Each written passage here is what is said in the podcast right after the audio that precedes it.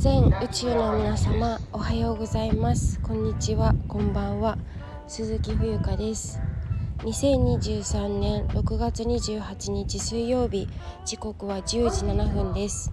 こちらの番組では寮生活10年間、えー、オーストラリアタイ留学会社員生活6年半を経てクレイセラピストとして独立。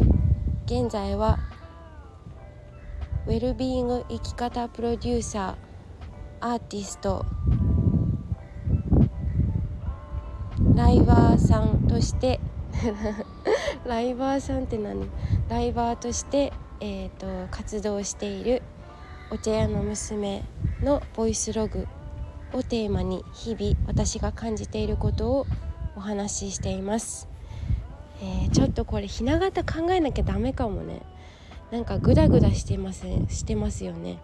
あのなんかねどんな人が配信しているかどんな人っていうか何をしてきた人が配信しているんだろうっていうのが最初に分かった方がいいなと思ってで言ったり言わなかったりだからちょっともう一回考えますわ。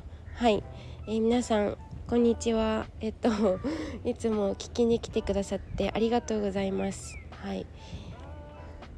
あの、いつ何を言い出すかわからないこのチャンネルにねわざわざお時間を割いていただき誠にありがとうございます。はい。えっと今ねえー、っとちょっとあと3分ぐらいでなんだえーと、と電車が来ちゃうのでそれまでにちゃちゃっとね人もいないし今一番端っこに来てるんですよ。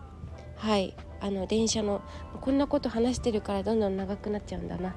あのお話をしていきます。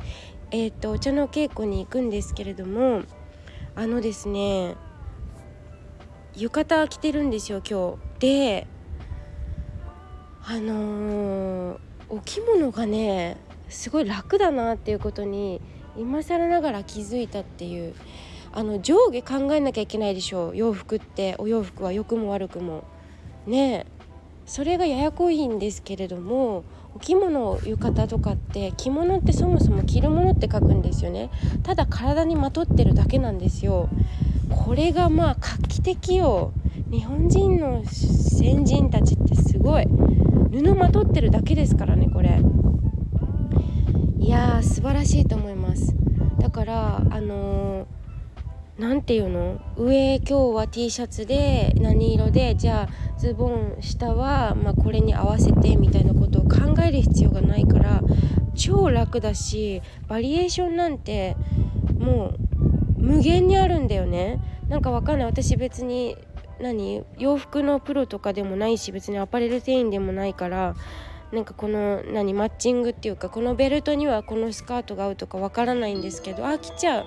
あの着物はさめっちゃ楽だよ。だからもう皆さんにすごくおすすめしたいって思いました。